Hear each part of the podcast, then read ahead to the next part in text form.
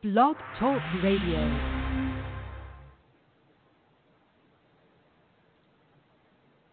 Hey, this is Anthony C. Ferrante, director of Sharknado. Hi, this is the voice of BattleBots, Mark Beiro. This is Seth Shostak, senior astronomer at the SETI Institute. Hello, my name is Matt Simon. I'm a science writer at Wired Magazine and author of the new book, The Wasp That Brainwashed the Caterpillar. This is Frank Joseph. I'm the author of an essay in the latest book, Lost Secrets of the Gods. Hi, this is Linda Godfrey, author of American Monsters. Hello, my name is Robert Salas. I'm the author of Unidentified, the UFO Phenomenon. Hi, this is Nick Redfern, the author of Close Encounters of the Fatal Kind. Hi, my name is Bob Luca.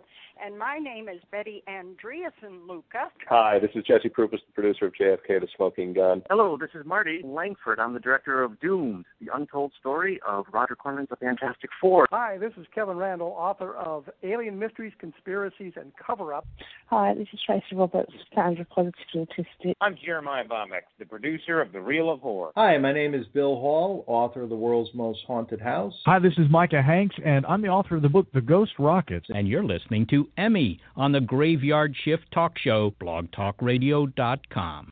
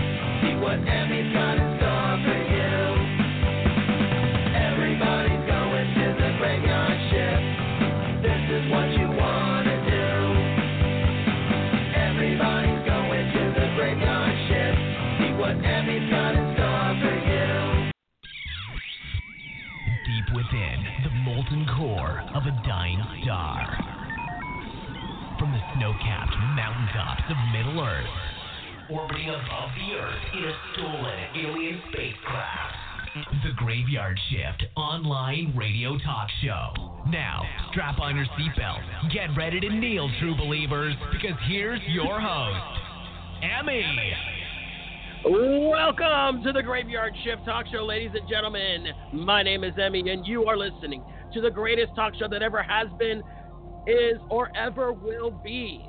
That's this show right here, the Graveyard Shift. And by the way, we want to thank everybody, all of the fans that made this possible over all these many, many years that we've been on the air. Those of you that were listening last week, thank you because, of course, nothing at all wrong happened when we did our first episode after two years, right? No, no mistakes whatsoever. yeah, I'm sure you'll you'll find that not to be the case if you listened to last week. So, what's this week about?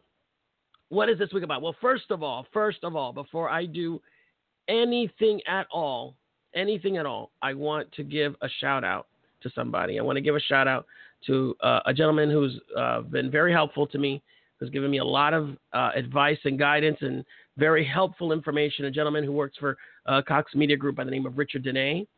I want to thank you so much, Richard. You've been very helpful in kind of getting me back into the swing of things, as it were, because you know many of you don't know this, but I'm a I'm a dinosaur. Okay, I'm from the way back in the in the late '90s when we were still doing uh, radio shows in the studio. And you know, some of you might say, "Oh, wait a minute, Emi, they're still doing radio shows in the studio." Eh, not as many as you think. You know, most of the shows that you hear on the radio now are just your typical top 40 stuff. Very, very few still have the um, the talk element. You know, if you want to have an actual talk show nowadays, guess what? You're going to have to get your own equipment, do it yourself out of your home studio, which is what I'm doing now, and then hope to God you get enough fans that you get into the the the the iTunes verse and into the iHeart Radio verse. That's what everyone is pining for. And and speaking of which, we are already on iTunes. If you go on iTunes right now and you go to the podcast section, look up The Graveyard Shift. Make sure that it's ours, you know, because you'll see a cartoon version of my face on there. And if they have the old logo, sometimes on some devices I've noticed that they don't update the, the, the graphics for some reason because on some devices they have our old logo, which is fine. It's the yellow and black Graveyard Shift Talk Show logo. And you'll know it's ours because we have the most updated episodes, which is today, February 19th, 2020.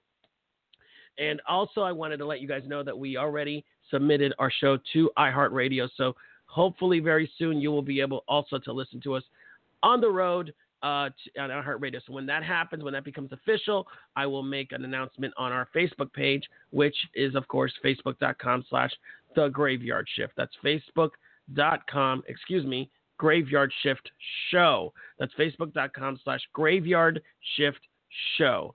Um, and if you're listening to us on Blog Talk Radio, that's blogtalkradio.com slash the graveyard shift. So enough of all that. I got that all out of the way. Tonight we are going to discuss a little bit, a kind of a continuation from the first episode. From those of you that were listening to the first episode, you know I was talking about the comic book movies and how superhero movies kind of defined how how things were going in the new decade of the 2020s and how digitainment has just kind of just saturated with us with so much content. Tonight we're kind of gonna kind of gonna take a little bit of a leap past that. So we're gonna talk about remakes, reboots, something I call requels, and then we're gonna talk about how that really guides everything that's going forward.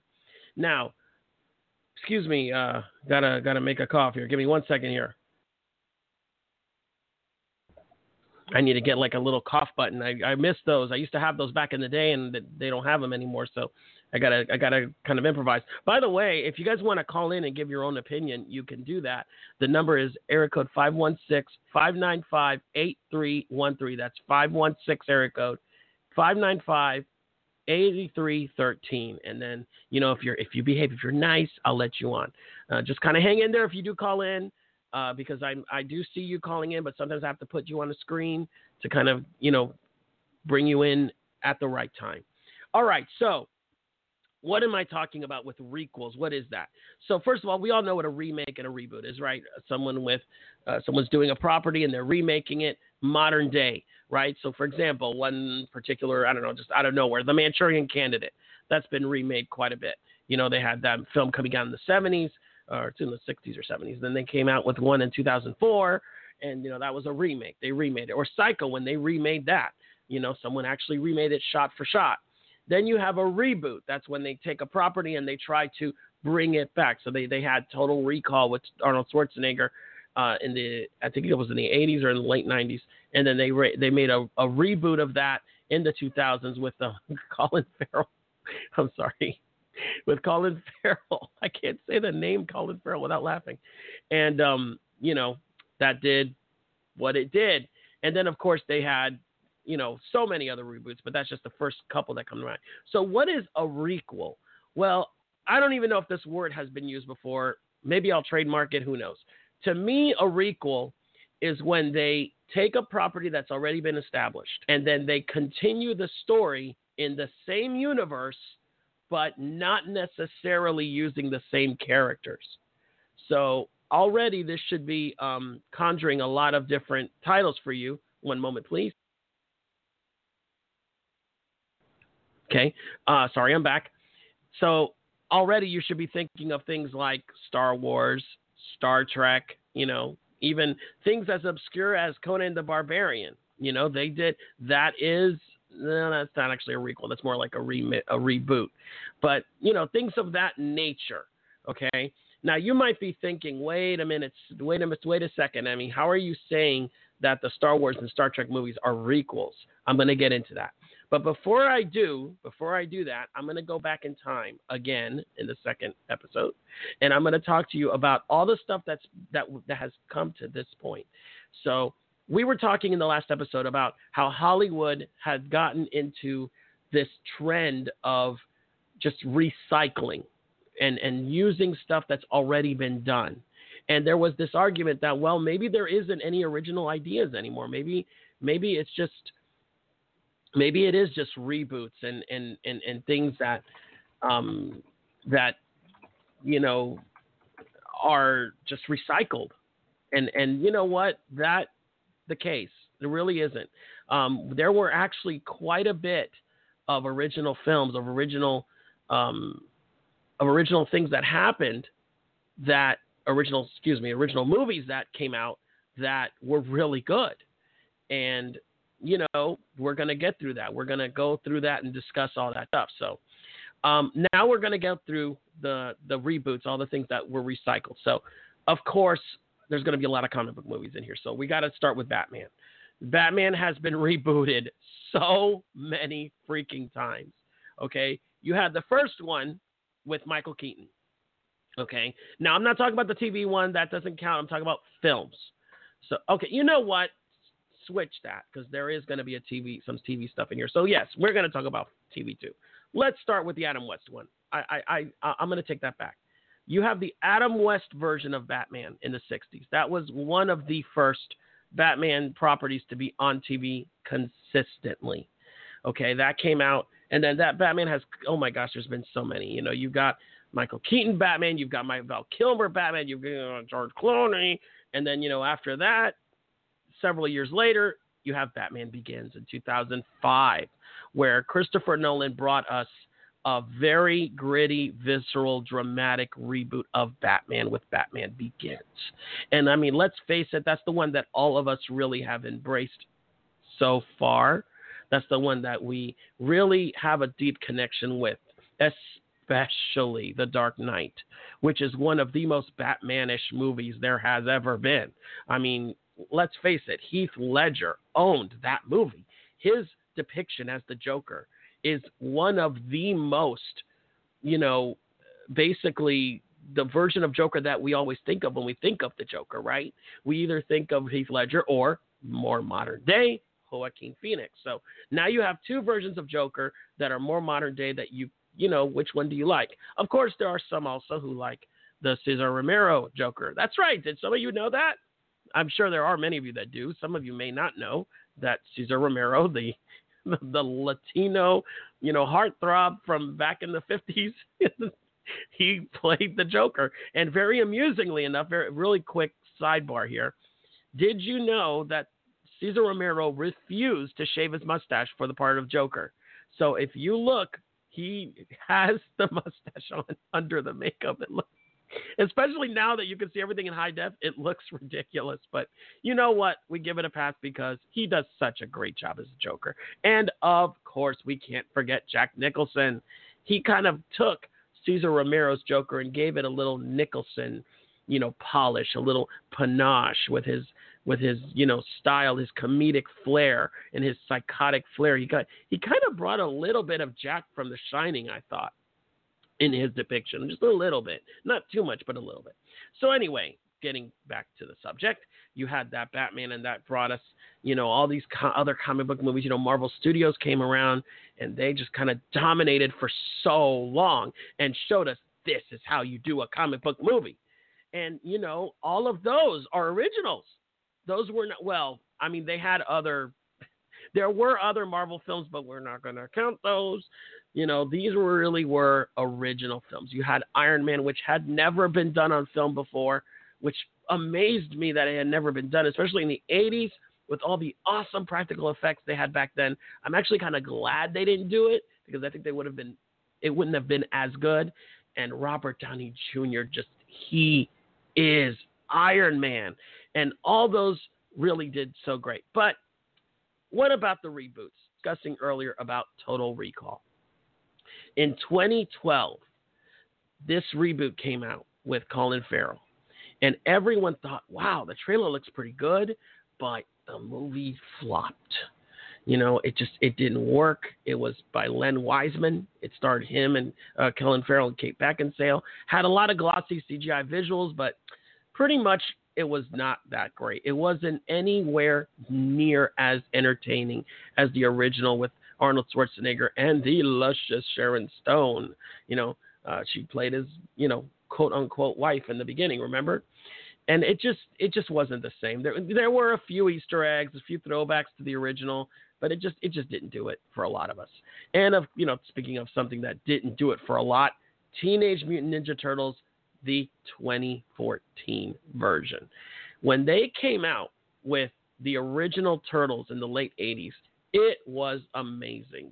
Jim Henson did his usual magic and really brought the Teenage Mutant Ninja Turtles to life with the amazing the the the puppetry, the animatronics.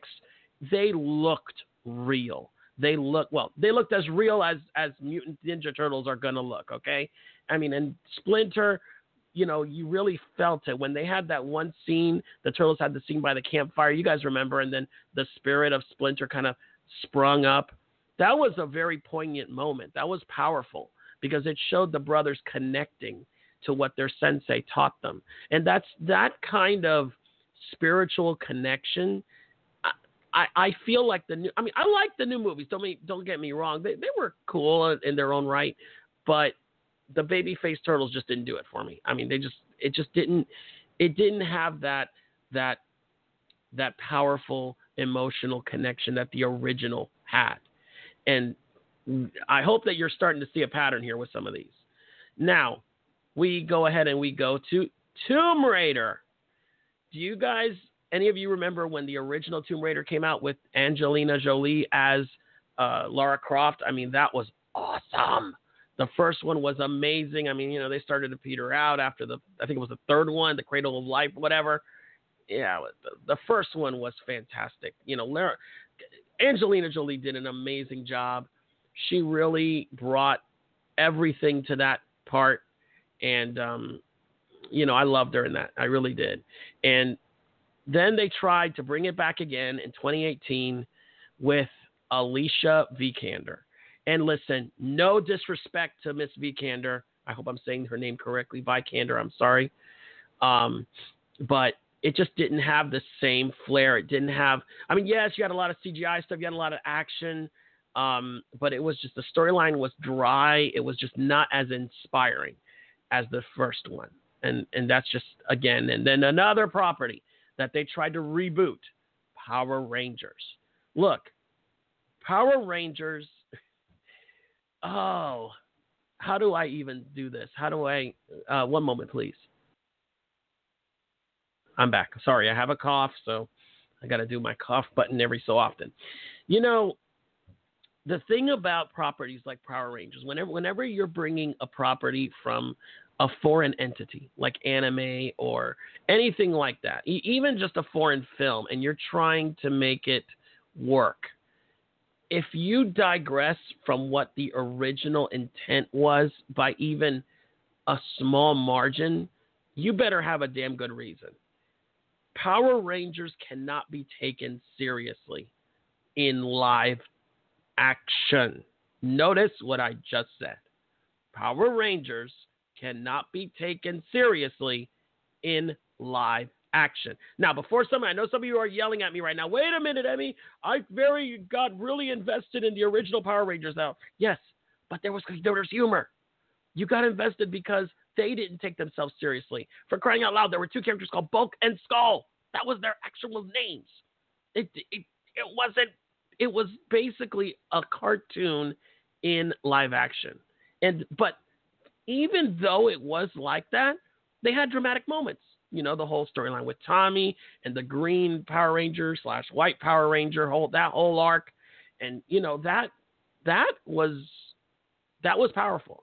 Even the first Power Rangers movie with the god awful villain, whom I can't even remember his name. I was hoping Rita Repulsa was going to be the bad guy. She was great, but when they had what's his face, the the the goofy goopy whatever Lord Goopy, I don't know. See, I mean, it's like that to me. He wasn't even intimidating. He was like, he was like a, a Rainbow Brite villain. and, and of course, you know, they tried very hard to really pump the budget on that one. I mean, with the, the fancy headlights coming out of the helmets. I, they spent way too much film time on those stupid headlamps. If you saw the original, you'll know what I'm talking about. So, you know, of course, when this reboot happened, they tried very hard to bring it to the modern audiences, audiences but it just it, it just didn't have that wild, campy tone that made the original series so much fun. And unfortunately, it didn't. It just didn't do well. Now, I will say that plans for a sequel are in the works, although I want to ask why.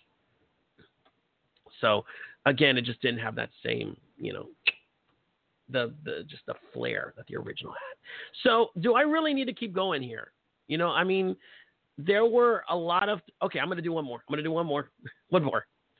Spider Man. Spider Man. When the original Spider Man came out with Tobey Maguire, that set the bar. It was a fantastic film. Sam Raimi did an amazing job. Tobey Maguire did an amazing job. James Franco, um, doggone it, um, I I, I had her name and the, Kirsten Dunst did a great job, and you know Willem Dafoe was a fantastic villain as Green Goblin. That to me was like, if not the best, one of the best comic book movies ever made. Then they they upped their game with a, with Spider-Man 2 with Alfred Molina playing Doc Ock. You know, Doctor Octopus is one of the most uh, I don't want to say controversial, but he he was very um, you know emotionally unbalanced villains in Spider-Man. He, he's very complicated. That's the word I was looking for, complicated. Because is he a bad guy? Is he not a bad guy? Is is is he just very misunderstood? Is he just misguided? You know, and that and and you'll get a different uh, answer depending on who you talk to. Some people will say, no, he wasn't a, really a bad guy. He just wanted to make the world a better place, and he just got caught up in in his own inventions. He was kind of like a uh, like if Reed Richards became a bad guy. Well, I don't think anybody will. you ask a lot of comic book fans, what is Reed Richards? Uh, you won't get a lot of compliments about him. Okay, Reed Richards isn't exactly the greatest husband or dad. I mean, you know, those of you that know the comics know what I'm talking about.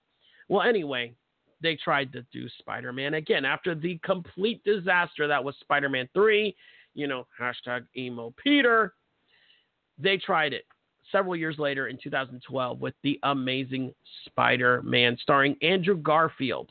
Now, instead of injecting excitement into the Spider Verse, it just flopped. Didn't do well. And the second one came out, didn't do well either. So then now they're trying it again, and this time they hit a home run with the Amazing Spider Man as uh, uh, excuse me, Tom Holland, and Tom Holland is a fantastic Spider-Man, a fantastic Spider-Man. So thank God for that. And you know, um, I'm gonna just insert one more, one more in there. I promise I'll stop. Fantastic Four. Oh boy. You know, several years ago, I interviewed Marty Langford about his documentary of the failed Fantastic Four film um, that came out.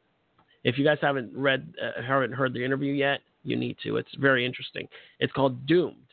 Um, in fact, you, you, I'm sure you heard him in, in my intro, uh, my guest intro. And in that interview, Marty talked about a lot of things. He mentioned how the current, the owners of the Fantastic Four property are the reason, or at least one of the reasons why the property hasn't done well.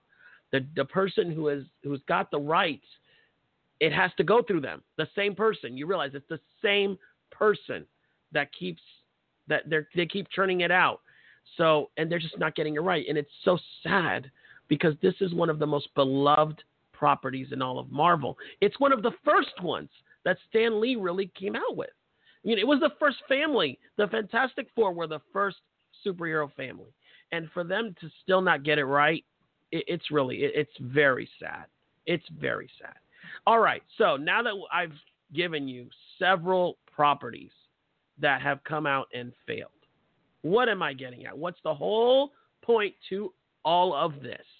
The point is Hollywood needs to stop. Hollywood just needs to stop with the reboots. They need to stop all these remakes. And they've tried to. They've tried to stop with doing what's called the requel. That's what I'm going to get into in my next segment. So we're going to take a quick break. When I come back, we are going to talk about the requels and we're going to start with Star Trek and Star Wars. So we'll be right back after this.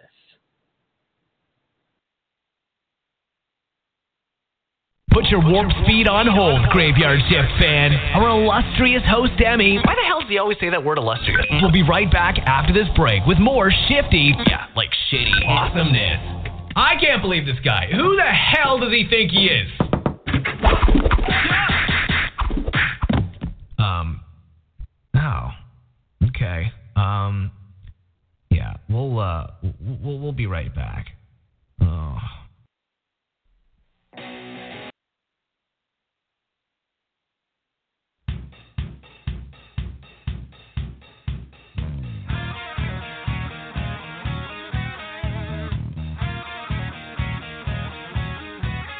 If you want to call the Graveyard Shift and chat with Emi, now's your chance.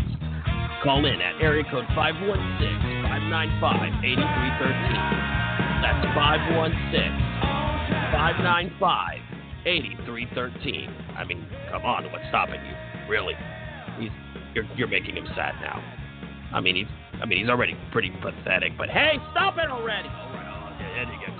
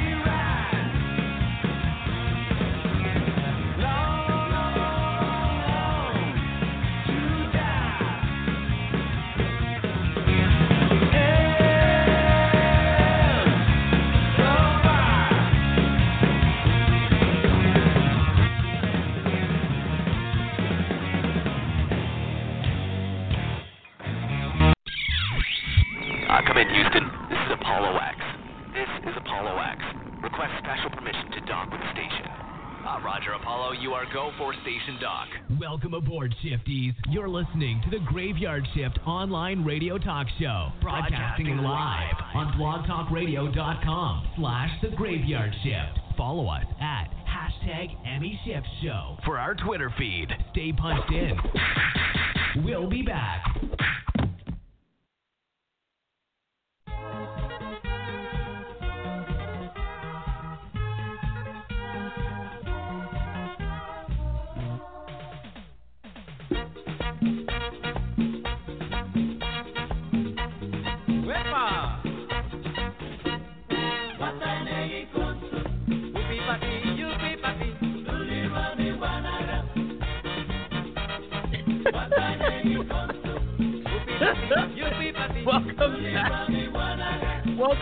Ladies and gentlemen, to the Graveyard Shift Talk Show. Oh God, I love this song. This is an oldie, man. I don't know how many of you guys know this one. Hey! oh man, that was an oldie. I, I just, I'm sorry I had to do that to you guys, but I mean that just, I had to. I didn't have a choice on that one. Welcome back, guys. This is we're in the second half of our show. Thank you for hanging in there. For all of you that are listening, And so we were discussing before the break about remakes and reboots, and I said when we came back, I was going to discuss what I call the requel. Now, once again, let me recap. The requel is when, at least this is how I'm defining it, when somebody takes a property that's already been established, that's already got you know at least one or two films or or or an episode, whatever it can be TV, movie, whatever, and they make a continuation of it, not necessarily with the same characters. So we're going to discuss that basically this is what Hollywood is doing now. Instead of putting out a lot of original ideas, they're bringing all these properties that have already been done and they're just kind of injecting new ish stories to them and hoping that you'll like it. So, we're going to start this with the one that a lot of you already know about, which is Star Trek. Star Trek, it's been around for a very long time. Come on, guys, since the 60s. And it's been redone so many times. They tried, well, I don't want to say be redone, but they they did a lot of movies about it. You know, they brought it back in the late 70s with Star Trek the Motion Picture, which unfortunately did not do well.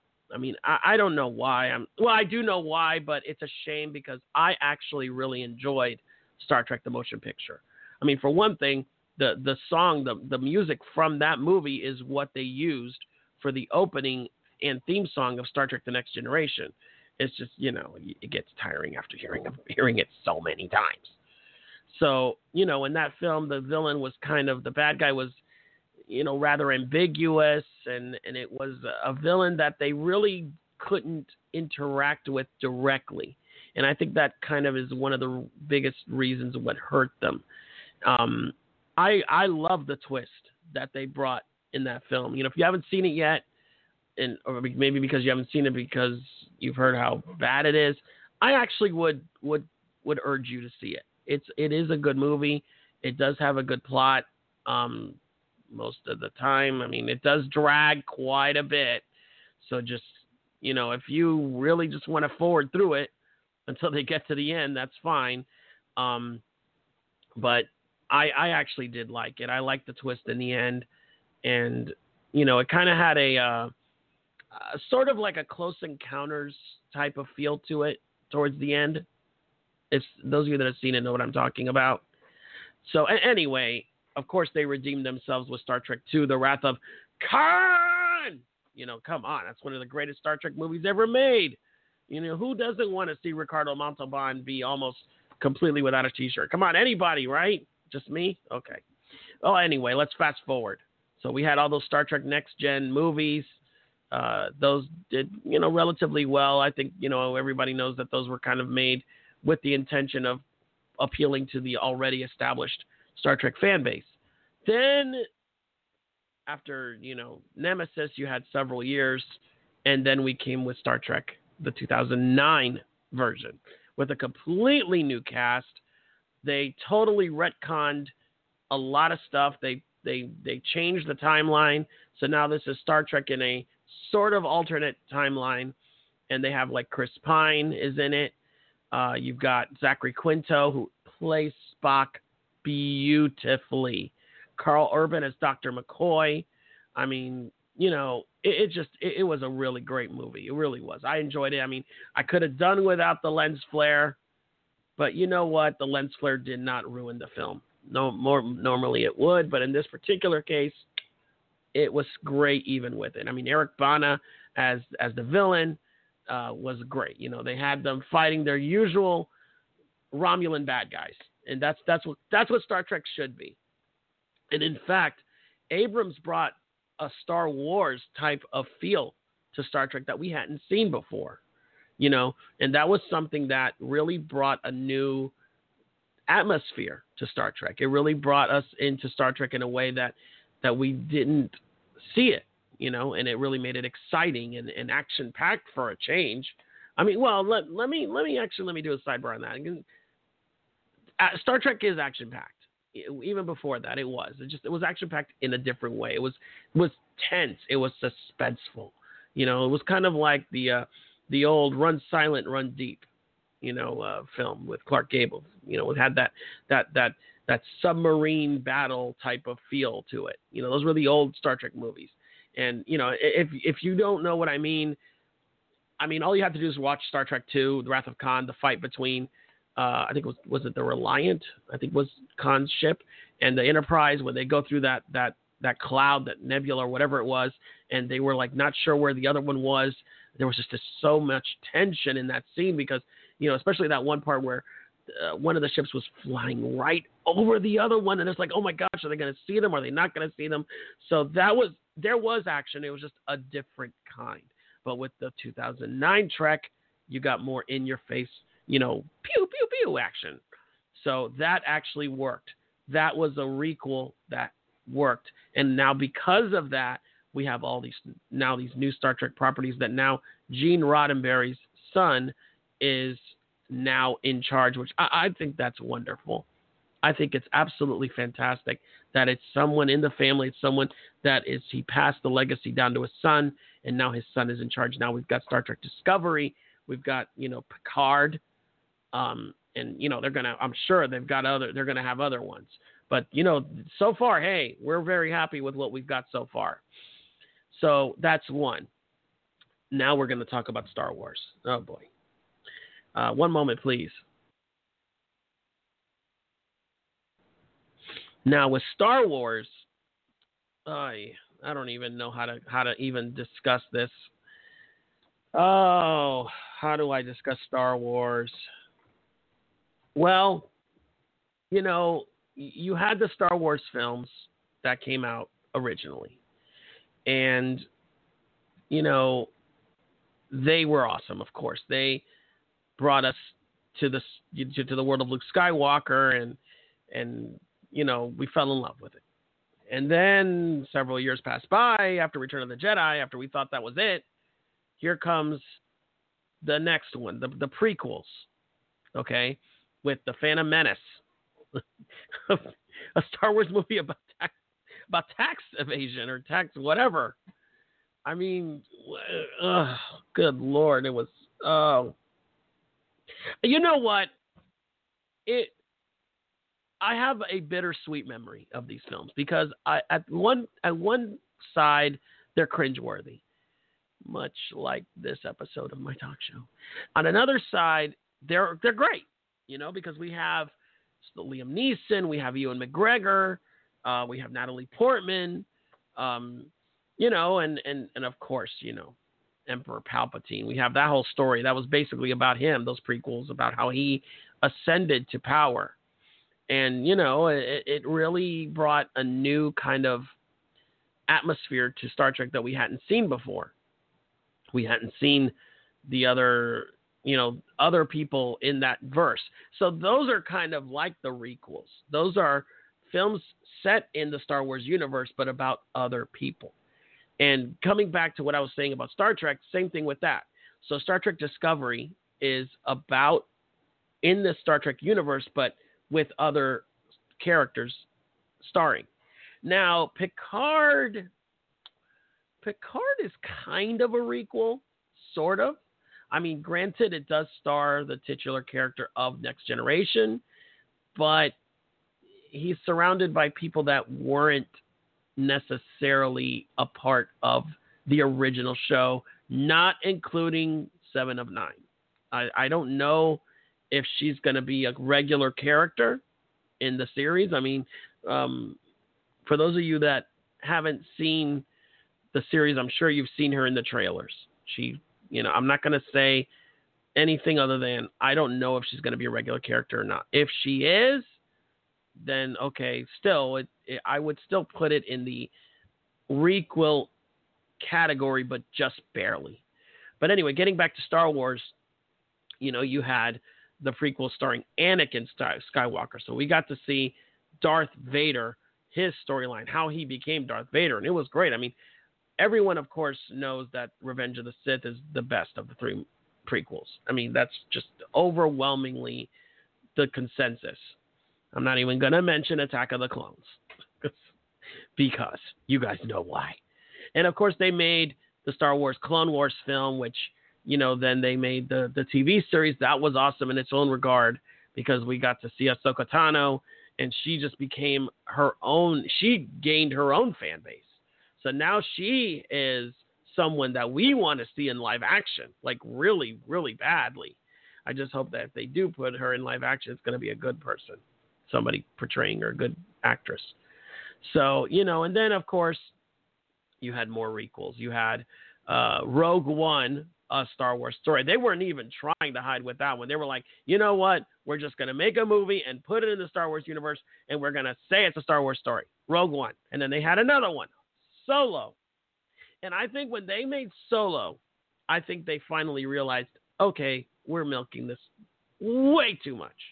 I mean, it says something when you have an Academy Award winning director, Ron Howard, directing a Star Wars film with Woody Harrelson, Emilia Clarke, and Donald Glover starring in it, and Alden Ehrenreich. And they still didn't bring it. Not completely. I did enjoy it, but not as much as I as I wanted to. It just didn't. it I don't know, it just didn't excite me as much as the original Star Wars films did. You know, I think it's going to come to the point where we realize it never will. It never will. No Star Wars film is going to excite us as much. Although Rogue One got really close. Rogue One had an unbelievably awesome story. It really had that that original Star Wars, you know, excitement to it. It had, you know, uh, all these very involved characters. You know, it had its own 3PO, sort of, sort of. and, you know, I think they did a great job in that one. Um, I'm not even going to go into the Ewok movies. No, I will not mention the Ewok movies. Those are, t- uh, how dare you? One of the fans want me to talk about the holiday special. Uh, how, how dare you? Let's fast forward to the newest Star Wars films we come out in 2015 with another requel Star Wars Episode 7 The Force Awakens, starring Daisy Ridley, John Boyega, Oscar Isaac, among others. And of course, Harrison Ford and Peter Mayhew. May he rest in peace. You know, it's amazing how this was actually a really good movie. I think that one of the reasons why it did so well and why so many people liked it is because we had so many years to wait for it. So we were excited about a new Star Wars film coming out. We're like, oh my gosh, I wonder where what's Han doing? What's Chewbacca doing? You know, where where's Yoda? Well, Yoda's Force Ghost, but where's you know where is there? Where, where's Luke? Right? So we got a requel, but it was good. It was a good requel, and we got to learn about uh, Rey. And I'm going to tell you this right now. I called it way back then, and I have family members that can attest to this. When I was watching that film, I was like, nine will give you ten. She's Emperor Palpatine's daughter or granddaughter or something. This is going to be about Palpatine's bloodline. I bet you anything. And I was right. I was right. I called it. When I saw that they didn't you know, mention her parents. But, you know, part of me hoped that it wouldn't be. Part of me hoped that she was a nobody. Because that Luke started out as a nobody. He thought he was just some moisture farmer. And, you know, then what made, but then he saw that he had a connection with destiny. And that was fine. It worked at that point. But now we've had so many characters with so much connection to destiny that we've gotten tired of it. So people want just whoever. They want a character with no, you know, fate and legends and, you know, just somebody, anybody, maybe somebody that accidentally happens upon destiny. I, I don't know. Just the point is, it's been done to death and it needs to have a break. So then when The Last Jedi came out, oh boy, did you have a lot of fan boys and girls but heard about that one. I actually enjoyed The Last Jedi. I loved it. I thought it was a great movie. I thought it was very, very um, kind of. I, I felt it was very Empire Strikes Back ish, but not as powerful as that. It was almost, almost as powerful. I mean, I'm sorry, just nothing to me will ever match The Empire Strikes Back. It will, will will something be almost as good, maybe, but not never as good as, because Empire Strikes Back is is forever engraved in a specific area of my childhood that I will always remember and and love. So how can anything ever replace it? It can't. But I still loved The Last Jedi. I don't understand why everyone's so butthurt about it. You know, the whole thing about the ship warping into another ship, man, that had never been done before. You know, I thought that was amazing. I, I loved that part. I thought that was a great part. You know, um, the Mary Poppins thing about Princess Leia. Listen, you don't mess around with Carrie Fisher. God rest her soul. You don't mess around with the princess. That's our princess. Nobody better not say any complaints about anything having to do with Princess Leia. Any scene involving her gets a pass because it's her. So that's all I'm going to say about that. Then they came out with episode 9, The Rise of Skywalker. I don't even know where to begin with this. They took the exact opposite path that I thought they would take. I actually liked that at the end of The Last Jedi, Kylo Ren said, You're nobody to her.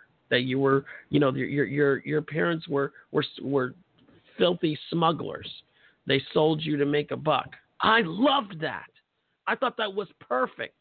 You know, the fact that this this quote unquote nobody got to be such an important character. And then they totally just pooped all over it. They pooped all over it. And then they made her another Destiny connected character. But it, that would have been fine if they had handled it differently. You know, we didn't have that connection. There was no Destiny connection with her in the previous films. Now, I know some might say, well, wait a minute, Emi, no, because she connected with Han and with Leia. No, no, no, no. Other characters did too. So did Finn. You know, so did Rose. And they didn't have any Destiny connection. You know, Finn was a stormtrooper. I love that. I love that he was a stormtrooper and and you know, that was pretty much a random numbered stormtrooper and he became important. But I was more invested in him as a character because of that. I still liked Rey as a character. I still liked her, even in Rise of Skywalker. But I hated that they had to bring back an old villain. The, the Emperor should have stayed dead. They did not need the Emperor as a bad guy. The threat of the Empire by itself is enough of a bad guy. I think just the threat of it, the threat of them as the Empire. I, you know what I would have liked? I would have liked if the if the if the Knights of Ren were the bad guys. I think it would have been totally, totally amazing and totally fitting if the very people that Kylo Ren trained or trained with and fought alongside with, if they came back and said, Man, you betrayed us, now we're going to go up against you. If they had done that, I think that would have been awesome. I really do and but they didn't do that. They they they went the complete opposite way and had a bad guy on life support. And I think that just really that just really soured the whole experience for me, you know? I mean, I want to say I like it overall because it's a Star Wars film and and that's it. They're not doing anything else with the Skywalker storyline. I mean, it's about time, but I feel it was a lackluster ending. A really lackluster ending to such an epic epic storyline. And and I will also say, and I'm sorry I didn't say this before, I give so much credit to the cast and crew, okay? I actually know several people that were in that film, in these last three films, actually, in all of them. And listen, this is no disrespect to any of them. Any of them. They everyone did a fantastic job. Um, I'm not putting blame on anyone other than, you know, the people in charge of, of choosing the story behind this whoever that is, whether it's the director, whether it's the producer, whoever. I feel like they maybe they caved to the fan responses. Okay, I feel like you know Rian Johnson did such an amazing job directing Last Jedi, and for them to bring in J.J. Abrams, although he's a great director, don't get me wrong, I feel he was the wrong choice for this film. Especially, you know, when you take into consideration what he did for Justice League you know, sorry, but You can't deny that. So, so in other words, to wrap all of this up, requels are where we're at right now. That's where we're. That's what kind of entertainment we're getting from Hollywood, and whether or not you think that's a good or bad thing, that's up to you.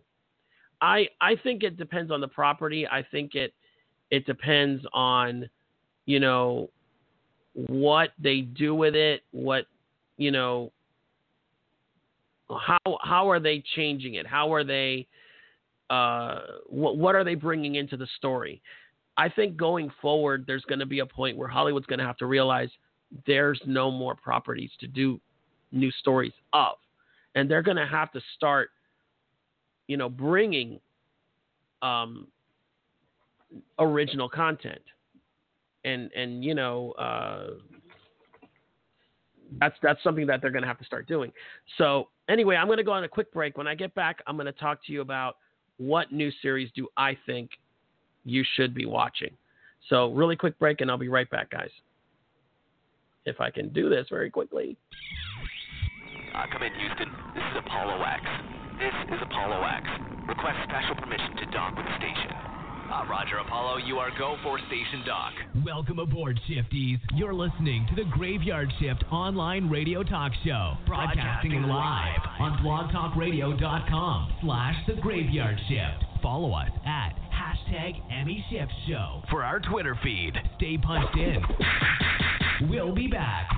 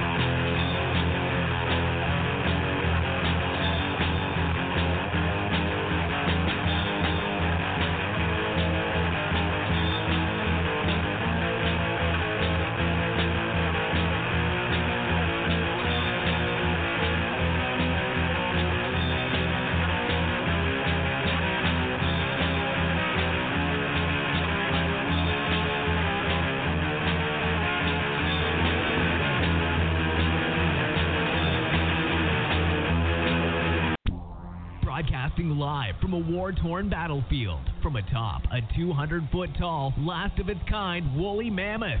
Driving a bunch of drunk zombies on their way to an all you can eat super flesh buffet. Teaching a cat how to speak fluent Klingon. You're listening to the Graveyard Shift online radio talk show. And now, just finished from sucker punching your country's ruthless dictator. Cause he's just that damn cool. Here's your illustrious host, Emi. All right, guys. So without any further ado, because we're really running out of time, here's a few shows that I think you should watch. So first of all, Picard. Picard is a great series. Um, it really is a lot of fun to, to just to look at uh, Patrick Stewart. He's such an unbelievably talented guy. Um, an, an unreal, just the story is is it's fresh. You know, it's fresh, but yet it harkens back to a lot of the next generation uh, stories that may have been unanswered. Um, where you know the story kind of takes place many years after Nemesis. So if you haven't seen Star Trek Nemesis, which I don't know many people who haven't, but if you haven't, watch it, and then you'll understand you know what's going on in the movie. I highly recommend it. Um, another one uh, this is kind of in the anime category, Devilman Crybaby. It's not brand new, but it's still considered new-ish. If you haven't seen it yet, I highly recommend you do. It's very mature for anime. I mean, that's saying a lot when you talk about anime. But if you haven't seen it yet, highly, highly, highly recommend it. Um, you know, uh, there's of course on, on Netflix. There's several things. Uh, there's like a movie called Movie, which is about cat memes. Ah, that's kind of a cute little um, documentary to watch. And again, in the anime category, if you haven't seen the old, the classic Saint Seiya Knights of the Zodiac, highly recommend you do. Very unbelievably awesome, awesome, original anime series. One of the first shonen animes that they've ever uh, done. I also would recommend uh, in the documentary category Jim and Andy, The Great Beyond, which is talking about Jim Carrey's portrayal of Andy Kaufman.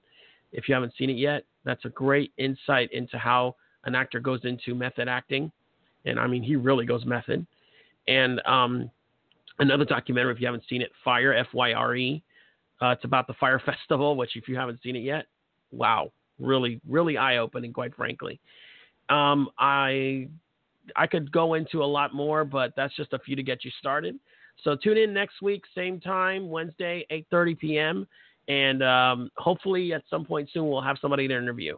Until then, guys, this is Emi from the Graveyard Shift, and I am punching out. See ya.